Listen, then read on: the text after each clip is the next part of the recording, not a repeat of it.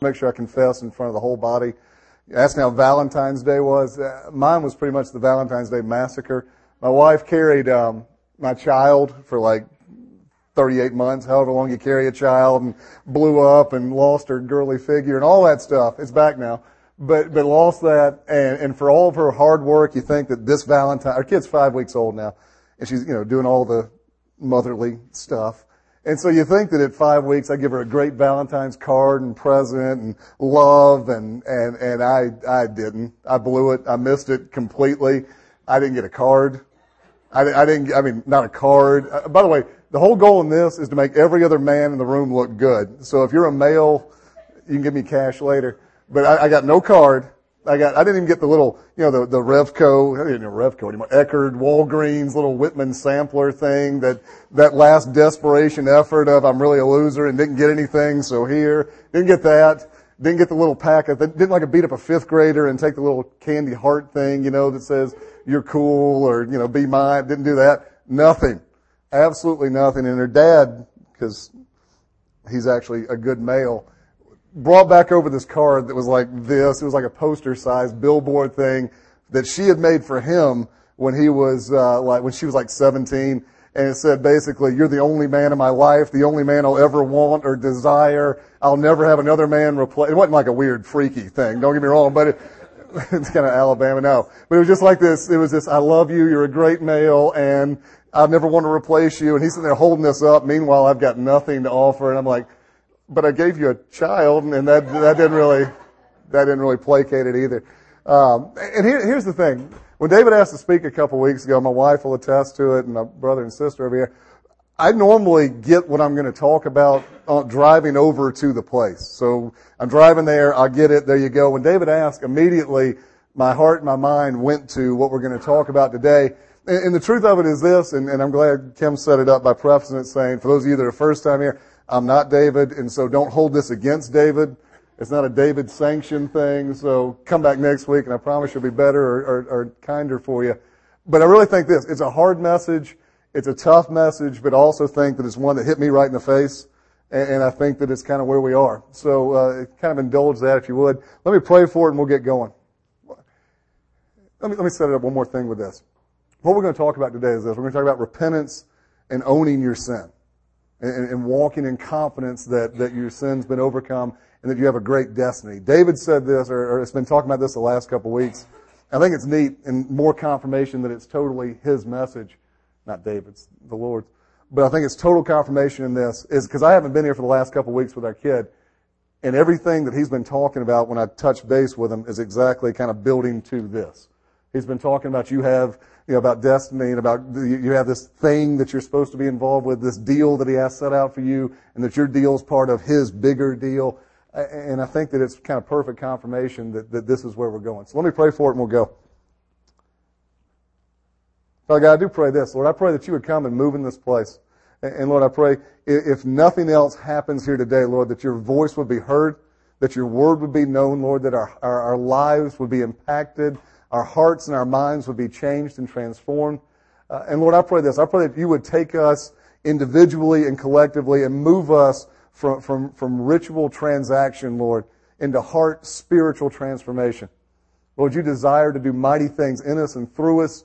And Lord, all we say is this, Lord, we desire to be available for you. We desire to be a tool for you. Uh, and so, Lord, come and speak to our hearts today. It's in your mighty and awesome and powerful name that we pray all these things. Amen Uh, kind of setting it up with this vision. I'm going to talk about two walls, the wall in Joshua and Jericho when the people crossed over into the promised land. And they go to Jericho and it says about Jericho that the city was completely shut up or closed off. The, the city was completely tightened down by this big, massive, impregnable wall. And I'm going to talk about Jerusalem with Nehemiah and the rebuilding of the wall when he comes and finds a wall that's totally torn down and in shambles and there's a great deal of rubbish and trash built up so that it's not easy to move in and out of, and, and the enemy just has direct access into it. So we're going to talk about those two things, and I was thinking about this back there. The essence of it is this. The, the, the, Lord wants to change our perspective completely around. Because I think here's where a lot of us live, and I'm speaking completely to me, is that a lot of us live with this wall of Jericho, and we're kind of closed off to Him. We're not available to Him. We don't allow Him to have complete access into our life, we shut Him out. Meanwhile, we're broken down on this side and we give the enemy free reign. And so we close them off on this, close the Lord off on this side saying, uh, that, that's a little bit too hard, that's a little bit too much, that's a little bit too uncomfortable, and we shut them off. And over here, we're, we're kind of lazy spiritually, and we just say, enemy, just have your way. Just come on in. And the truth of it is this, as long as this wall's down, this wall's up. As long as the enemy has access to our lives and he can get to us and he can beat us up, this wall is going to be up. And I think what he wants to do is totally and completely change our perspective. We tend to do this. We tend to view him through the prism of the world. We tend, to, we tend to look at him through our circumstances, through our conditions, and we view him as we see things around us. And I think what he wants to say is this, I want you to view the world through the prism of me. I, I want to build this wall up so that the enemy has no access to you, and I want to tear this wall down so you can walk completely in your destiny. And so I think that's kind of where we're going today. If you would turn with me to, turn with me to Joshua 6 and kind of set it up at this point. Moses is dead. Joshua has the people and he's getting ready to, he's led them into the promised land. And the first stop on the victory march is they come to this city of Jericho and kind of set it up a little bit historically. Jericho by this time had existed for thousands of years. It had been around and there's a reason that it had lasted as long as it had. And that's because it had this massive fortification, this wall around it that in some places was up to 25 feet high and 20 feet thick. It was, it was impregnable. It was impenetrable. People said there's no way you can get access to it. It's completely shut off. And so they come to this point and, they, and it's kind of like the people are walking forward and they've been confident. The water moved and they walked across on dry land. And that, and that was pretty cool. But now you get to a whole different level of challenge, a whole different level of this is what I want you to do and where I want you to go. And so they come to the city of Jericho, and all I'm going to do is read verse 6 and, or 6, 1 and 6, 2. It says this, Now Jericho was tightly shut up because of the Israelites, and no one went out and no one came in. And then in verse 2 it says this, Then the Lord said to Joshua, See, I have delivered Jericho into your hands, along with its king and its fighting men. In essence, all he's saying is this, and he said this time and time again. He says it in Genesis, he says it in Deuteronomy, in Exodus, and he's just repeating what he's already said. I'm giving you this land. I desire for you to move into it. This is your destiny. If if you ever wonder, what do you want me to do? Where do you want me to go? How far do you want me to take it? This is where I want you to go. Right now, this is where I'm moving you. But then go back for a second. Why was it shut off? In, in verse 3 or chapter 3, it says this as they move in. It says, Joshua said to the Israelites, come here and listen to the word of the Lord your God. This is how you will know that the living God is among you and that he will certainly drive out before you. Listen to the, the parade here. The Canaanites, the Hittites, the Hivites, the Perizzites, the Girgashites, the Amorites, and the Jebusites. There'll be a quiz later for all the Ite groups, right? I don't even know who half of these people are. I didn't know they exist. I think they made them up. They're distant kin of the stands of Kazakhstan and Pakistan. I don't know. But you got all these different Ite groups in the promised land. And as they move in, he says this, all these different Ite groups are there. All of them are your enemy. All of them are going to work against you. And so when you say, when they come to Jericho, and the reason he gets it, gives them for it being shut up is not none of those other Ite groups. What he says is this, it's shut up because of the Israelites. Why was their destiny closed off? Why didn't they have access into their destiny? It wasn't because of the others. Why, why, why is this relationship failing? Well, she just doesn't listen. She just won't pay attention to me. Why, why can't I get this promotion? Well, these, these guys are working against me. There's no integrity. There's a lack of moral fiber there. It's their fault. It's a therein issue. Well, why can't I have victory? I keep struggling with this sin. Why do I keep struggling with this sin? Why can't, it says it's not about them. It's not about this thing that's out there. It's not about these other groups. He says it's you. It's you. And so he says your destiny's shut off because of you. And, and why is that? Go back to Nehemiah or turn to Nehemiah in chapter 2 and it says this. And this is, uh, like I said, it's tough, but it's truth. In Nehemiah 2 it says this. Go down to verse 11. Let me set Nehemiah up for you a little bit too. Nehemiah was the servant of the king. He lived in Susa. And by this time in the story, the Jews had returned, or some of the Jews had returned to the promised land. They'd been taken away in the Babylonian captivity. Jerusalem had been destroyed. The temple had been destroyed. The walls were completely in shambles. Some of the people had made their way back to Jerusalem, and they rebuilt the temple, but the wall still laid in ruins. The walls were still down, the gates were still burned, and, and the enemy just had straight access into it. And it says basically about this, that there was all kinds of trash, there was all kinds of rubble built up, so it was hard to move around. And I don't know about you, maybe it's a guy thing, I don't know. My, my room is a disaster in terms of clothes, and, and my wife's been gracious enough to give me one closet where I can keep my, my, my stuff. And so I've got a hat bag, and that hat bag gets layered up with other stuff. And, and if it was up to me, like I used to, I'd pile it up everywhere in the room and then kind of work around it. And we kind of ignore that it's there. We got these stacks of it, and we, we know it's there, we see it's there, and instead of doing something about it, it requires too much effort, so we just kind of walk around it. And then we even go beyond that, we start decorating it. We start trying to make it look festive and mask the fact that it's just junk, that it's just garbage, and, and we put other stuff around it. In my backyard, I got this manly, woodsy type motivation a couple months ago that I'm going to rip down trees and fences and do all kinds of manly, woodsy stuff. And in my backyard now, I've got a pile of debris I've got a big old fence on it, a big chain link fence that's all mauled and halfway torn down. And it's like, I'm going to leave it right there for right now. It's going to require a little bit too much effort. So when I go to cut the grass or get something out of the shed, I've got to go down a hill and then back up a hill and around. And I do that instead of just dealing with the pile. And so when you talk about Jerusalem and the walls at this point, they're down, there's rubble, they see it, they recognize it, but it's just kind of like that's just what we do. It, been in this, it's been in this state for over 70 years now. For 70 years of life, we rebuild the temple, but we have to go around and we avoid and we just kind of act like that's normal. That's just what we do. And so that's the place that Nehemiah comes back in. He gets this vision that he's supposed to go and restore the wall. And so in Nehemiah 2, starting in verse 11, it says this. I went to Jerusalem and after staying there for three days, I set out during the night with a few men and I had not told anyone what I was there to do. There were no mounts with me except for the one that I was riding. And let me, let me make sure you get this. Here's what he's doing. He says, I'm here because I know that this place is in shambles. I know that the walls are down. And what I'm going to do is this. I'm going to take some guys with me, some other people with me to go and examine the state of the walls. And I think this.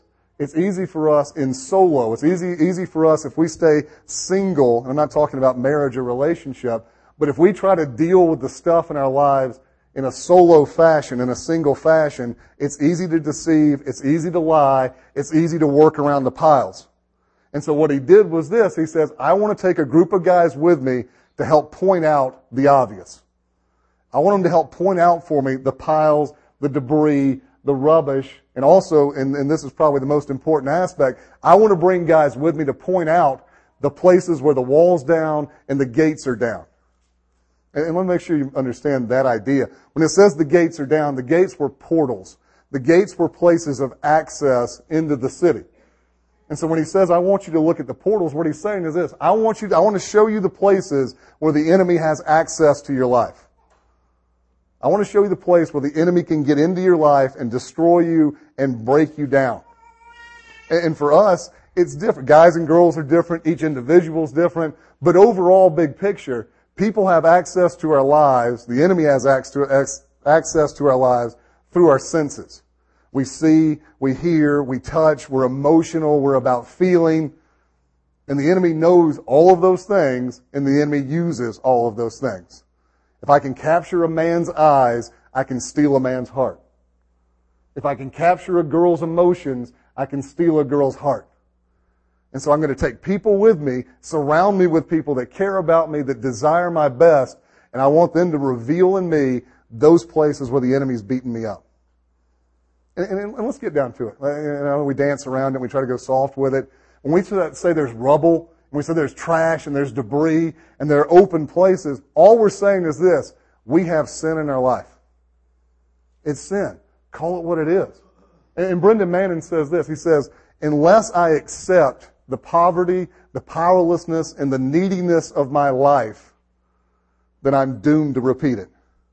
Until I take ownership of the sin that's in my life, it's going to keep beating me up.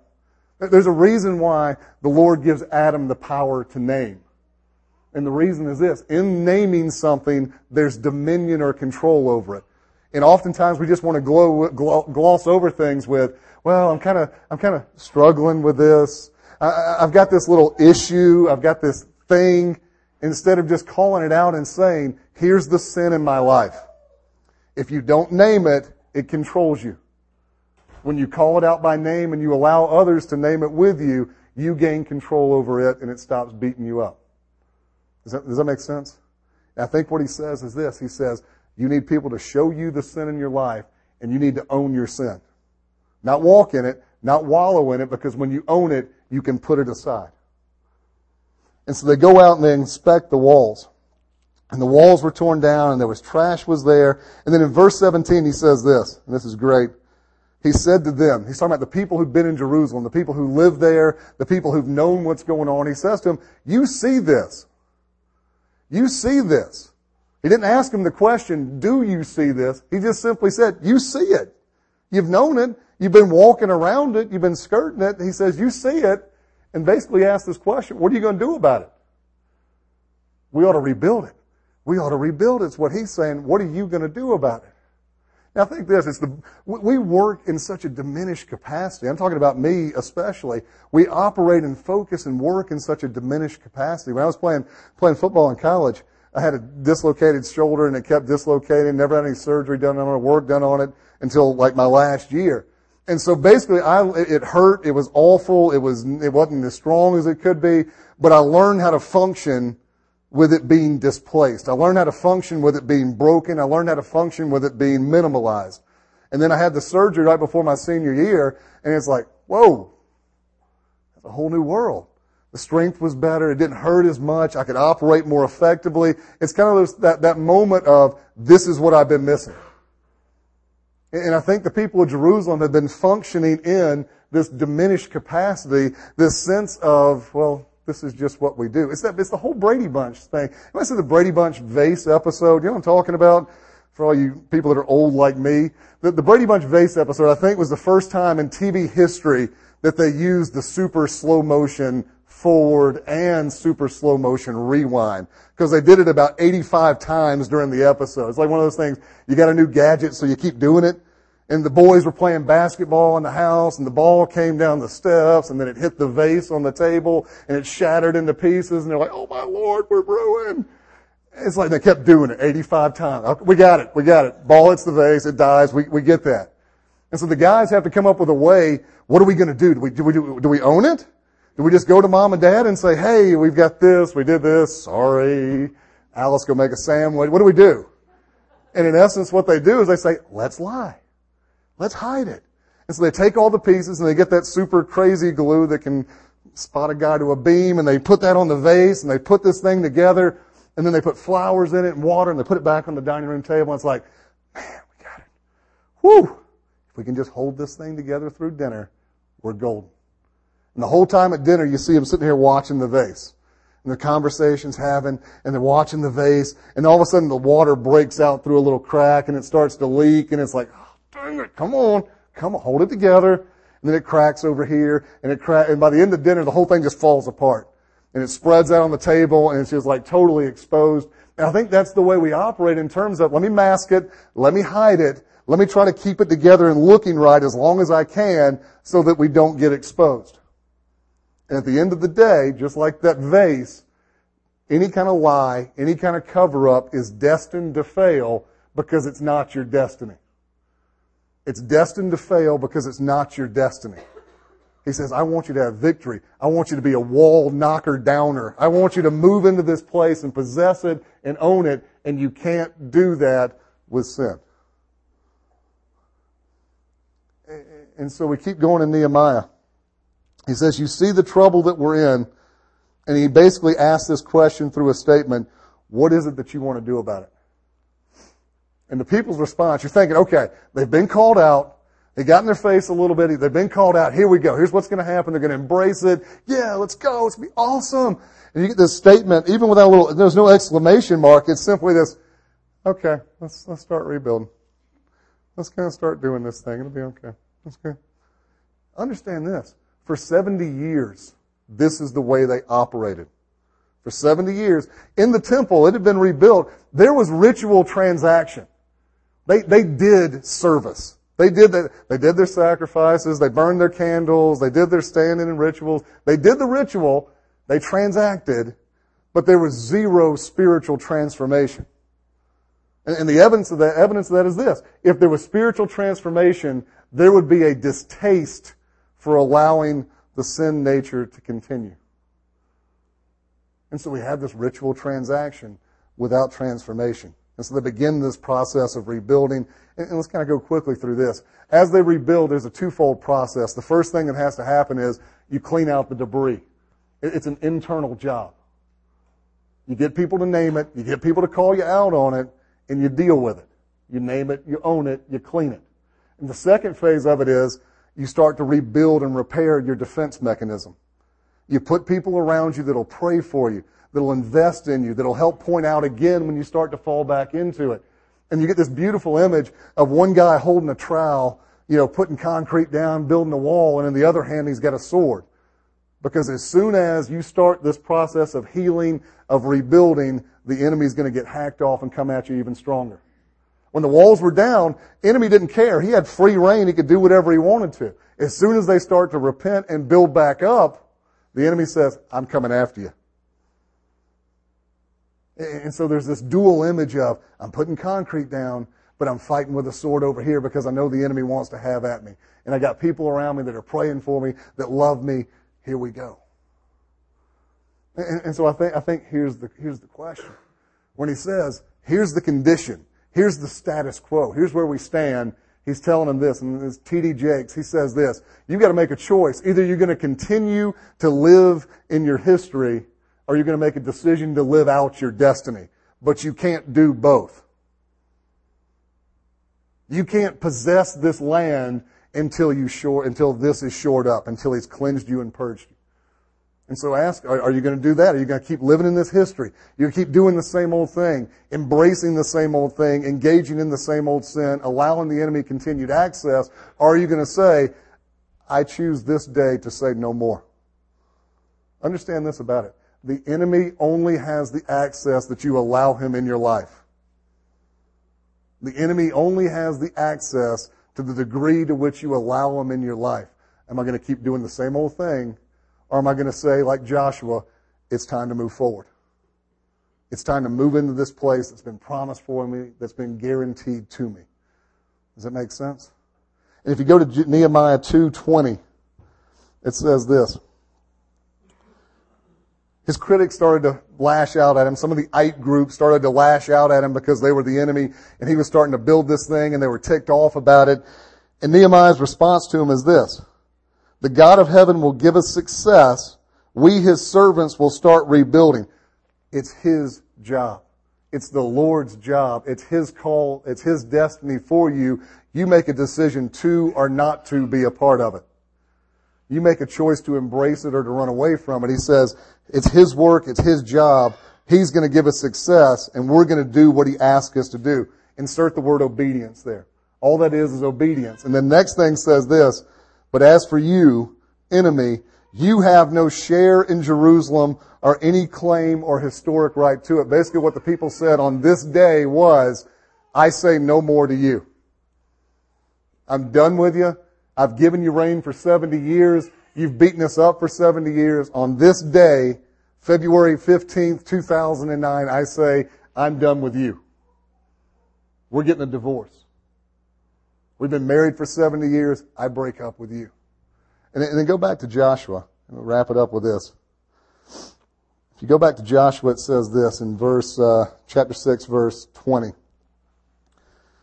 And let me set up what they did before that. Joshua 6, 3 through 5, basically the Lord tells them, here's what you're going to do. And you got the mighty men, the mighty men, the warriors. And they got equipment and gear and swords and stuff. And they, they fight. That's what they do. That's their job. And you got the priests, and you got the rituals and the vessels, and you're thinking, man, this is going to be a great display, a great show. Lord's going to tell the mighty men to, to launch at it, to go at the wall. We had a friend growing up. My brother and I had a friend named Eric Skirbing. He had a little brother named Jason Skirbing. Jason was about six or seven, and we at that time were like 11 or 12, being old, wise, and, and still just totally stupid. But even we recognize this is foolish. the little brother would get up, he had, the, he had one of those driveways where you start at the top and it goes down, you go in the carport, and it dead ends into the house, the brick wall. A little six or seven year old brother, he'd get on this big wheel and just crank it out. Just getting it going down the driveway. He'd come through the carport and he'd hit the brick wall and the thing just, poof, just slam him up into the wall. And get all bloody and of course being older, wiser, caring people, we'd cheer him on. Yeah! Do it again! And he'd go back up and do it again. So time and time again, he just kept slamming himself into the wall. And I think we do the same thing. We've got this wall up that keeps us from our destiny, and we think it's by our power, by our might, by our decisions that we're going to knock it down. And it's just as stupid as riding a big wheel into a brick wall. And so he says, here's what I want you to do. I want you to be obedient. And you're going to look absolutely foolish. Mighty men, priests, ritual vessels. I want you to do a lap. Line up, parade it, Rose Bowl deal, take a lap around the outside, go back home. Huh? Well, we're, we're with sword and shield and stuff. Go back home. Do it six days, one lap. Go back home. But on the seventh day, now the seventh day, the people are like, okay, now we fight. Now we're going to go after it. I, no. Do it seven times. March around, march around, and then at the last time when you get a big trumpet blare, you shout, and, and the wall comes down. All he's saying is this. All that to say this. Always telling the people is you want that wall to come down in front of you, stop doing what you've been doing, disobedience, and start doing what I'm telling you to do, obedience. And because of the obedience in Joshua, go to verse 20 in, in chapter 6. It says, when the trumpet sounded, the people shouted, the sound of the trumpet, at the sound of the trumpet, the people shouted, and when they gave a loud shout, the wall collapsed. And notice this, it's beautiful. And when the wall collapsed, every man charged straight in and they took the city. One of the mission statements of Stonebridge and one of the beliefs is this, that he's placed us on this corner in this place to take this city. It's city transformation. It's county transformation. That's, that's one of our core values and why we're here. And he says this, you want to take this city? You want to storm in and see real spiritual transformation and stop the ritual transaction that may happen? He says, do what I tell you to do. Be obedient. Take ownership of your sin, be obedient, and let's move forward. And I had this vision a couple years ago, and if the band will start coming up, I had this vision a couple years ago. It was about, it was actually about our FCA at the high school. But the vision was simply this. In Ezekiel, it talks about this river of life that flows forth from the throne, and it's a river of increasing depth, and everywhere the river goes, it brings life, but everywhere it doesn't flow, there's stagnant death. The beginning of Joshua says, and the city was tightly shut up so that nothing went in and nothing went out. It was stagnant. It was a place of zero growth. It was a place of zero move. Obedience brings life. Obedience breaks down walls that bring life. And he says this, if you want transformation, be obedience. And here's the thing about the river. The river of life is made up of droplets of water. David's been talking about this deal that's yours individually, which is part of a bigger deal, which is the Lord's. If you want your deal individually to be pure, life-giving water, be obedient. And when your droplet of water, your pure droplet of water comes together with this flowing river of life, that's when you see city transformation. And, so they're going to, Bonnie, we're going to play a song. And I, I would invite you to do this. Examine at some time today or later on. Talk to your, your friends. Talk to your spouse. Say this. What do you see in my life? I want you to take a walk around my walls. And I want you to examine where the place is broken down? Where does the enemy have access to my life and to my heart? Where is he beating me up? What's the sin that's there? I desire for that to be closed. And he says this, I just want you to change your perspective. Stop seeing me through the limitations of the world and start seeing the limitations of the world through the prism of me. And then you can walk in your destiny. Let me pray for us.